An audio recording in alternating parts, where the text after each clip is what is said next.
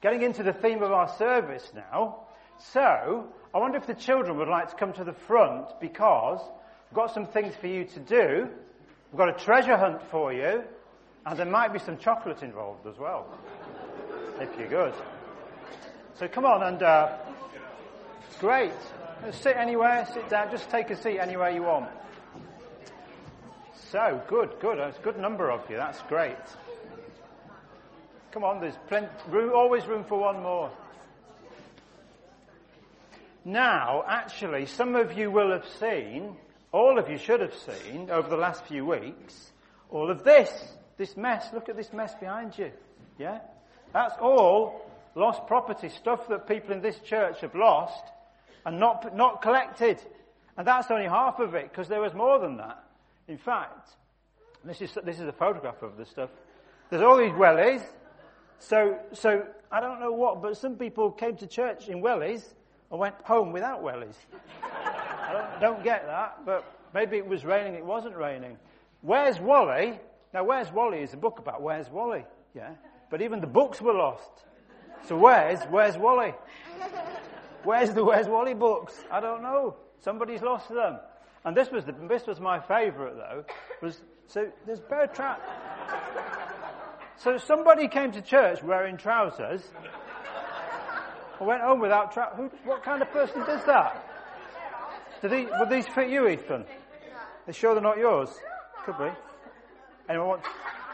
They're yours. well, good for owning up. there's, uh, there's a few more things there as well. You'd better just uh, have a look. But actually, um, there's also. I asked last week, uh, who else is a loser and has lost things? And a couple of people said, I wonder if I don't, Tim, who has a great story about losing something on his wedding day. Are you here? You said you might not be. Any story that starts on my wedding day is a good story, isn't it? Yeah. And it did involve losing a ring. But um, Beatrice, are you here? Yes. Now, can you just tell us your story of losing something really important and what happened? Thanks. Well, when he asked me, I thought right away about the day I lost the glass off my watch. It was a watch that had been bought for my 21st and I'd lost the glass. I'd gone to my mum and dad's for my dinner and to get to my mum and dad's you have to cross a rough field. We used to call it the croft. There was one or two rough paths on it, but it was a rough field. And I'd gone across this field, got to my mum and dad's and realised I'd lost the glass off my watch. And I thought, oh goodness, where is it? Is it up my sleeve? I looked there, didn't know where I'd lost it. Went back to work because it was in my dinner hour I'd been. And when I got back to work, I hunted on my desk and in the office, but no, it wasn't there either. And then a few days later, I was going to my mum's again for my dinner. She was proper good like that. Right, right, right. In my dinner hour again from work, and I was going to my mum's, and I got to this field, and I thought, I wonder if I've lost it on this field. I thought, but it'd be impossible to find it. And I just sent a narrow prayer up to the Lord and said, if my watch glass is here, help me to find it. And as I walked across, and I wasn't really searching, I was just glancing as I went, and as I walked across this field, there was my watch glass. Amazing. And the thing is, watches, when I got one for the 21st, were only very tiny. Mm. It was a little tiny square gold watch and the, the glass was no bigger than my thumbnail. Amazing. And yet I found it on this field. Well, you can imagine how I rejoiced at finding yeah. that. I was thrilled to bits. Fantastic. Thanks, Beatrice. And Sheila, where are you? You have a story about finding something. You had, you had a story about losing something as well, but let's have the finding story. I was coming home from Sainsbury's in the car one day and saw a little boy, must have been about two, the side of the road. It's a very busy road, as you know, and on the other side he was, just standing, looking like he was going to cross. So I pulled up quickly and just yelled to him, stay where you are. Um, another car stopped on the side, saw I stopped and carried on. So I crossed the road, and this little boy trusted me, which was amazing. Brought him across the road. Thought, now what do I do? Before mobile phones, I'd not got a phone, I'd not got anything. I could contact anybody. So I sat him in my car. He was very happy, um, pretending to drive the car, and just looked around and thought, I'm going to have to stop a car, ask them to ask them to go and to help me, and perhaps go and find the police or whatever. And about, probably about five minutes later, it seemed ages, this frantic lady came out of the houses on my side saying, you see little boy? And there he was, very happily playing, completely oblivious to the fact he was lost in my car. She must have been frantic. She must have been frantic. And actually, uh, I've lost a few things as well. I'm a loser as well. I've, I've actually lost many, many scarves, pairs, pairs of gloves, umbrellas. So I did have a good look through that lost property over there. Also lost a smartphone in a taxi once. I had two phones. I put one down to pay the taxi driver and went out without it. Never brought it back. I've lost a suitcase, a full suitcase with everything in it, with all my clothes, all my holiday stuff, all my skiing gear, everything. Got stolen off a train in Barcelona. That's not good, is it? And actually, I have to admit, having made fun of you, but I have actually lost a pair of trousers as well. But it wasn't my fault because we have, we have like an understanding in our house that whenever we leave a hotel, it's Alison's job to go around the hotel and check. that, and so, I mean, you know, didn't do the job. Lost a pair of trousers as well. Actually, I've also lost a toddler's pushchair. I once put our little girl in the car. I left the pushchair in the car park and drove off. Never got it back. And once I did actually lose a child, which is a horrible thing. I was in the, I know, I was in the metro centre in Newcastle. There's a big play area, a safe play area enclosed, and I was in there. And had two daughters, and one was a baby, and one was about three, and the three-year-old was running around this Wendy house, going in the door, up the stairs, down the slide, in the door, up the stairs, down the slide. And I was just looking through a magazine that I'd bought, some sort of gadget magazine. And after about three, four minutes, I thought, I haven't seen her for a minute or two. And I waited, and she didn't come down the slide. So then I went round the Wendy house and looked in. thought, oh, she's not in. She must have gone to one of the other play things in the play area. I went around every one of them, and she wasn't there. And then you just feel devastated. Where's my child? It's just a horrible, horrible feeling. It really is. And she wasn't in the play area. And it's a secure area. Somehow a three year old had got out and she'd gone into the department store.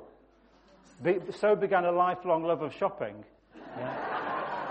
Fortunately, somebody saw this three-year-old and brought it back, and they didn't think much of me. Tell you. And I, and I will say as well, when Alison said, "Oh, how did you get on at the Metro Centre with the girls?" Was uh, "Oh, it was all, it was all right. Nothing happened."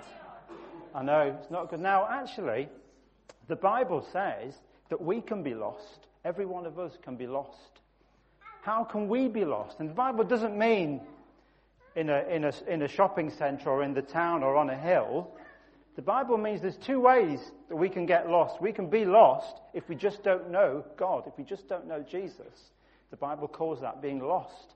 And we often think of that when we think of the lost sheep, the lost coin, the lost son. But actually, the Bible also teaches that any of us as Christians, we can be lost as well. We can, be, we can know God and still get lost because of things, we're doing things we shouldn't be doing, maybe going around with people we shouldn't be going around with. We can be lost, or we can be lost because we're just too busy to spend time with God. We're just too busy. And we can become more and more distant, and eventually we lose sight of God. We can be lost as well, sometimes because we sometimes just don't think we're good enough for God. There was a time in my life when I felt I'd done so much wrong, I didn't want to be a Christian anymore because I thought, I've done so much wrong. How could God love somebody like me? And I felt lost. So even Christians can feel lost. But Bible teaches God is looking for people who are lost. God is looking for people who are lost. Now, do you think you're good at finding treasure? Yeah, yeah, yeah, okay. So, I'm just going to check that John is on the door. That around this church, upstairs and downstairs, there are ten coins like this that have been hidden. Ten coins, right? Ten coins. No, there's ten out there. You have to find them. Um, John will make sure that nobody wanders off into of Lynn. I hope. And Darren will help. So, and if you're really small, you want to join him, you might need your mummy or daddy with you. But do you want to go round? Hang on, whoa, whoa, whoa, just hang on. Look for the 10 coins. Don't go outside, upstairs or downstairs. Uh, if you find one, bring it back. If you find two, just leave the second one. Leave it for somebody else to find, all right? And um, if you need to go with a parent, do. So, upstairs, downstairs, off you go. See what you can do. Is everybody back in, Darren? Haven't lost any. Good stuff. Has anybody else got a coin then? Good. Right, let's see how we did. So there was ten hidden around church, okay. How many did you find? One,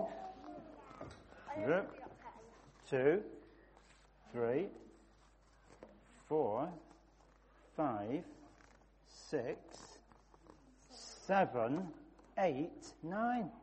Where's the other one? We didn't find one. You didn't find one, did you not? Okay, well that's good, but I mean, it would be even better if you did find one. But so we're still missing one. But let's listen to this story that talks about ten coins, or is it nine coins? Jesus told the story once because people, the teachers and the priests were, were having a go at Jesus and saying he was a bad man and he, he wasn't doing, he wasn't behaving well because he had friends who basically were not, were not thought of very highly. They were people who collected taxes. They've done things in the past that were wrong, and Jesus had them as his friends. And people said, That's not right, Jesus. You shouldn't have those as, as your friends. And Jesus told them this story. He said, Suppose there's a woman who has ten silver coins, just like these silver sixpences, except real. Ten silver coins. Now, this woman actually, she gets them on a, on a, on a headband as a wedding present. She has a, a rather dipsy smile on her face, I think, but she's obviously pleased. She's got a ten coins, and she shows her neighbours, look at my, look at my headband, my wedding present with ten coins on it. She's really pleased. Then she carries on, and as we notice, one of them seems to have dropped off. She realizes that one of her coins is missing. She's only got nine, just like we've only got nine here on the floor. So what does she do? What does she do? She actually sweeps the whole house, empties every corner, goes around looking.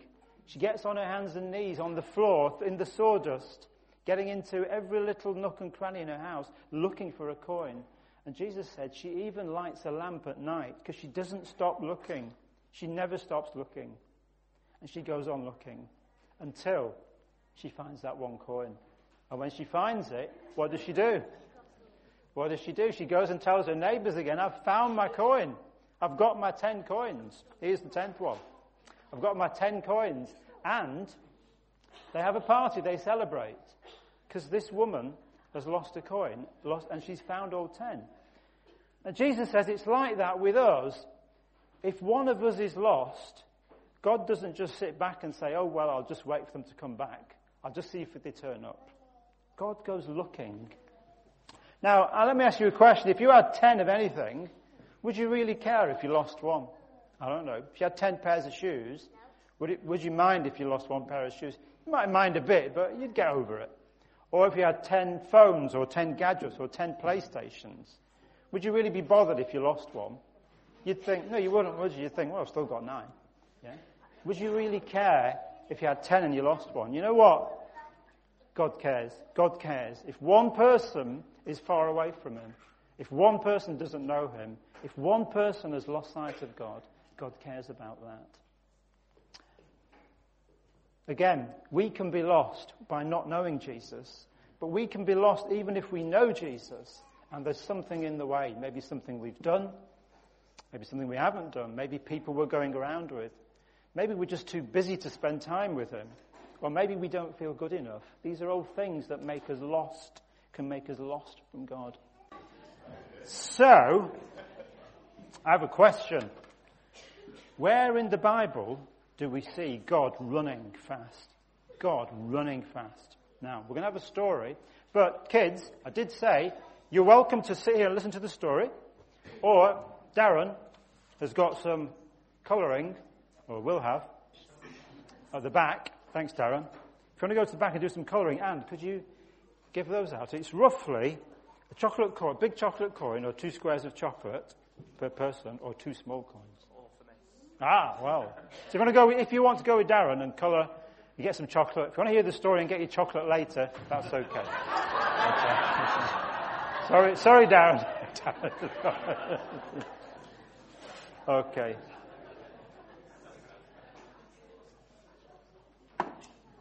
Did you see the hesitation there?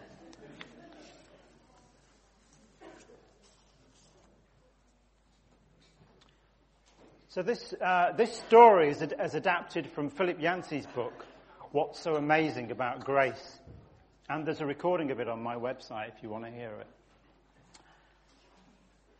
A girl grows up somewhere not far from here, just outside Manchester, in the countryside, near an apple orchard. In spring, there are hundreds of apple trees blooming. But as she grows up and becomes a teenager, things change in her house. And her parents really don't like the way she's turning out. Her music is too loud. Her skirt is too short. And when she puts a stud in her ear, well, that's the last straw. I hate you, she shouts one night as her dad knocks on her door after she's stormed out and slammed the door shut. And that night, she puts into, she decides to put into practice a plan that she's been thinking about for years. She's going to run away from home. So that night she gathers all the money that she's got and she takes quite a bit of money that's not hers from her mum and dad and she gathers it together. And at 4 a.m. she's on a bus from Manchester to London. She gets into London that morning and wanders around. By the end of the first day, two blokes in really nice cars find her and they pick her up. And they give her a good meal to eat and they chat to her. And then they take her to a flat where there's other young people and they basically give her some tablets that make her feel a lot better. She thinks, I was right all along. My mum and dad were just keeping me from all this fun. They teach her how to sell drugs on the street, and she's pretty good at it. She's one of their top sellers to young people and old. She can smoke as well now, and it's pretty soon she's on 20 cigarettes a day. She does have a scare one day when she sees a newspaper with loads of missing children on, including her face, and the headline, Have You Seen This Child? But now, nobody would recognize her. She's only 15, but she looks about 21. She's got makeup, body piercing, tattoos, and she smokes. She's got nicotine stains. She carries on for a bit and all is well, but then one week she gets, she wakes up and she can't get out of bed. She's really ill. She's never been, never coughed like this before. She can't stop. So maybe it's one of the needles that she had, or maybe it's one of the tablets that she took that wasn't great, but she can't get over this illness. It's amazing how quickly her boss turns nasty. We can't take any risks these days, he says. And before she knows it, she's out on her ear, out on the street, sitting there, alone. She can beg for the odd pound, she can steal the odd purse, but she's hungry, she's cold, and she has to feed her drug habit. She tries to sleep on the outside department stores on the gratings, which are a bit warmer. But sleep isn't really the right word. A 15 year old in London can never really let down her guard. Pretty soon she has dark bands around her eyes. Her voice has become hoarse, and her cough has got even worse. One night she's sitting there alone. She's cold. She's miserable. She's really hungry, and she needs a fix. And suddenly, she doesn't feel like a grown up woman anymore. Suddenly, she feels like a little girl who's lost. And then something snaps in her head, something jolts, and suddenly a single image fills her mind. She's back home. A hundred apple trees are in bloom, and she's chasing through the orchard and playing with her golden retriever. She even sees in this vision Herself, at three years old, when her daddy, she remembers the day her daddy brought that dog home and gave it to her. And suddenly, more than anything else in the world, she wants to be home. My God, she says, why did I leave? Even my dog eats better than I do. She goes into a supermarket and borrows a phone off a guy and makes, tries to call home. Three straight calls home, three connections to the answering machine. There's nobody there. The first two times she just puts the phone down, but the third time she leaves the message. Mum, Dad, it's me. I'm going to come home tomorrow night, she says. If you're not there, it's okay. I'll understand. and she puts the phone down. She gives the phone back to the guy.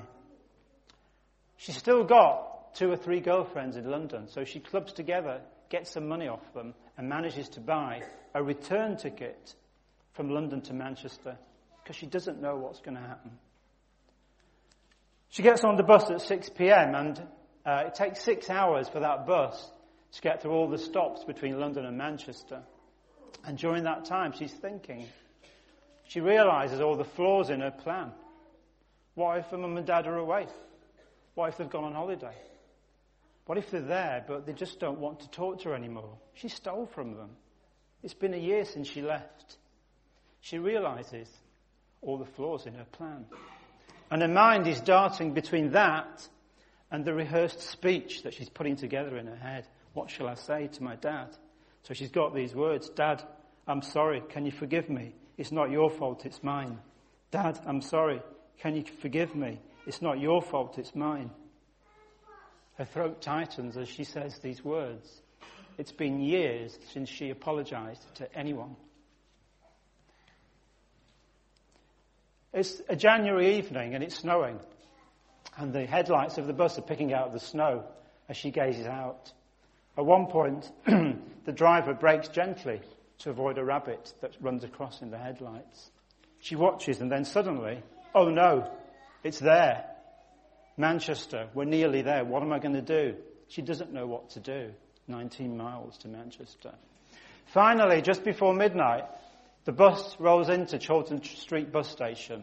It's grey, it's cold, it's raining. It's a horrible night. It's January. It's nearly midnight. And she's sitting there on the bus. She checks her compact mirror, tries to get the lipstick stains off her teeth, and looks at the nicotine stains all over her palms. And then she says, Well, there'll be nobody here anyway. She's not sure what to do still. And then the driver, the driver's voice comes crackling over the radio. 15 minutes, folks. 15 minutes, then the bus goes back to London. 15 minutes. She's got 15 minutes to decide her life. 15 minutes to decide what to do. She's 15 years old, and she's got 15 minutes that determine the rest of her life. What is she going to do? I'll tell you. But first of all, Jesus told that story, a, very, a story very like it, a long time ago. He told the story of a boy who took his father's money, went and wasted it all on reckless living, realized his mistake, and wanted to come home. And if we were the father or the mother, perhaps we would have said, of course you can come back, but you're going to have to do this, you're going to have to change this, we're going to have to talk about this, and we have to sort this out. But the Bible tells us that all came later. God, the Bible tells us God was looking out for that son. See, when you have done anything, or I, or I, the Bible says that God doesn't just say, well, I've still got 99, I've still got nine. He comes out and he looks. He scans the horizon every day. He looks and he says, could that be my little boy coming home after so long? Is that really my little girl who I lost so many years ago? And the Bible tells us that God came running he didn't wait for his son to come to him. God went running and he threw his arms around his son. His son couldn't get the speech out. Couldn't say the words, Father, will you forgive me? That's grace. That's God's love. Putting things right came later, but God's grace is unconditional, which means he loves us, whatever we've done. He loves us, unlovely people, as we are right now. He always loves us. Grace is always first with God. So what happened to the girl in Chorlton Street bus station? She's gone through in her head all the possible situ- all the possible scenes that could, that could arise, all the possible possibilities, but not one of them prepared her for what happened, what she saw that night. She steps out of the bus and goes round the corner, and there, waiting at the wrong bus stop, are 20 of her relatives brothers, sisters, cousins, aunts, uncles, two grandmas, and her mum and dad. And they've even put together a hastily made welcome home sign above the bus station. She, she watches as, as speechless. Out of the crowd, her dad breaks out, comes towards her. Through the steaming hot tears, she begins her speech. Dad, I'm sorry. It's my fault. Can you forgive me? Hush, child, says her dad. That's all later. We've got a heck of a party waiting for you. Let's pray.